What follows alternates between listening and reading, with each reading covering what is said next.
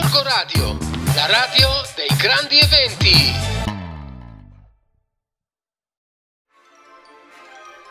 Ma veramente siamo giunti all'ultima puntata della nostra stagione insieme? Ebbene sì, il Paolo Biraghi me l'ha ricordato, l'ultimo appuntamento, ultima recensione della stagione. E quindi come potevo non recensire e non condividere anche con voi qui in radio, nel nostro angolino dedicato ai libri in radio, un libro che ho recensito su pochi giorni fa sulla Michiva e i miei canali Facebook e Instagram. Si intitola Una baita per due di Loïc Froissart, edito ovviamente da Terre di Mezzo, ma ovviamente perché comunque veramente questa casa editrice mi sta facendo scoprire tantissime bellissime opere che, che pubblica, che edita, che comunque distribuisce. E in realtà non lo so, è molto sulle nostre corde, perché noi siamo andati in biblioteca, l'abbiamo visto lì, è una novità tra le letture che sono disponibili, per un po' di giorni ce l'avremo noi, e devo dire che è veramente un libro bellissimo, un libro verdissimo che ci dà la sensazione già di vacanza. Sarà che noi siamo un po' stanchi in questo periodo in famiglia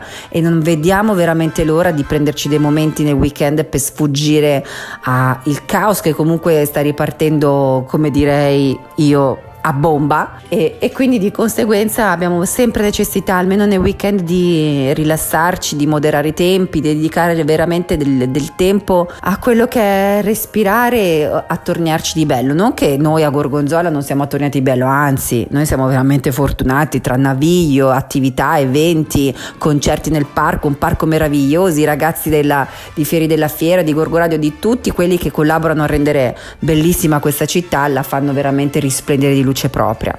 Però ogni tanto anche noi piace fare delle gite fuori porta, e questo libro ci ha ricordato quanto è bello veramente ogni tanto risintonizzarsi con la natura e col suo linguaggio, con quelle che sono le sensazioni che ci regala di quiete, rilassatezza, silenzio, ascolto. Questo libro è un libro veramente simpatico che eh, parte in un, in un certo modo, che parte facendoci sembrare che un, un ragazzo eh, raggiunge la sua baita sperduta in mezzo a un bosco meravigliosamente fitto e verde, non facile da trovare, quindi una baita che richiede quella quiete, quel senso, quella voglia di solitudine, la solitudine bella, quella che ti fa pensare, ti fa riflettere, ti fa crescere spiritualmente. Ma pagina dopo pagina, visto che è ben nascosta in mezzo ai boschi, scopriamo che non è proprio, proprio questo essere umano ad essere il protagonista e la voce narrante di questo libro, ma un simpaticissimo orso che ci insegna una grande cosa. È lui che permette a noi esseri umani di approfittare della bellezza della sua casa, che è la natura. Una baita che è la sua casa, che è in mezzo a un bosco dove ci sono cascate, dove ci sono alberi, dove si può dormire sotto le stelle e vedere un cielo stellato, fatto di stelle cadenti, che in città molte volte ce lo dimentichiamo. E quindi è un messaggio bellissimo, perché in questa baita pur piccina e più sperduta, con la solitudine appieno, Eh, ci fa capire che è bellissimo risintonizzarsi con lei, è bellissimo vivere in armonia con la natura e con gli animali che costituiscono la natura, perché ci dobbiamo ricordare sempre che anche noi arriviamo da lì, e quindi non c'è cosa più bella di poter vivere in armonia con la natura. Non esiste al mondo posto più bello di vivere a contatto con la natura, nel rispettarla e nel, nel prenderci cura di essa. E questo orso,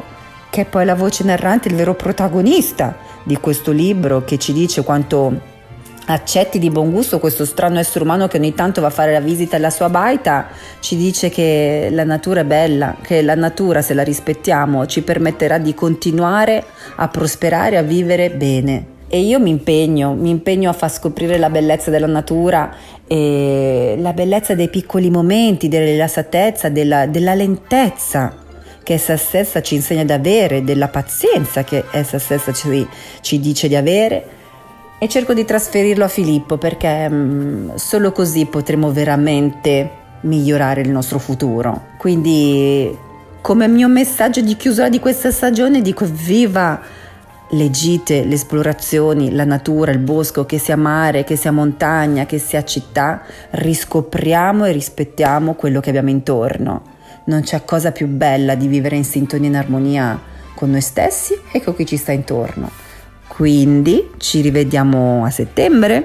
Buone vacanze a tutti, divertitevi in questa fantastica estate, finalmente verdi e liberi. Evviva, buone vacanze, viva l'estate, a prestissimo!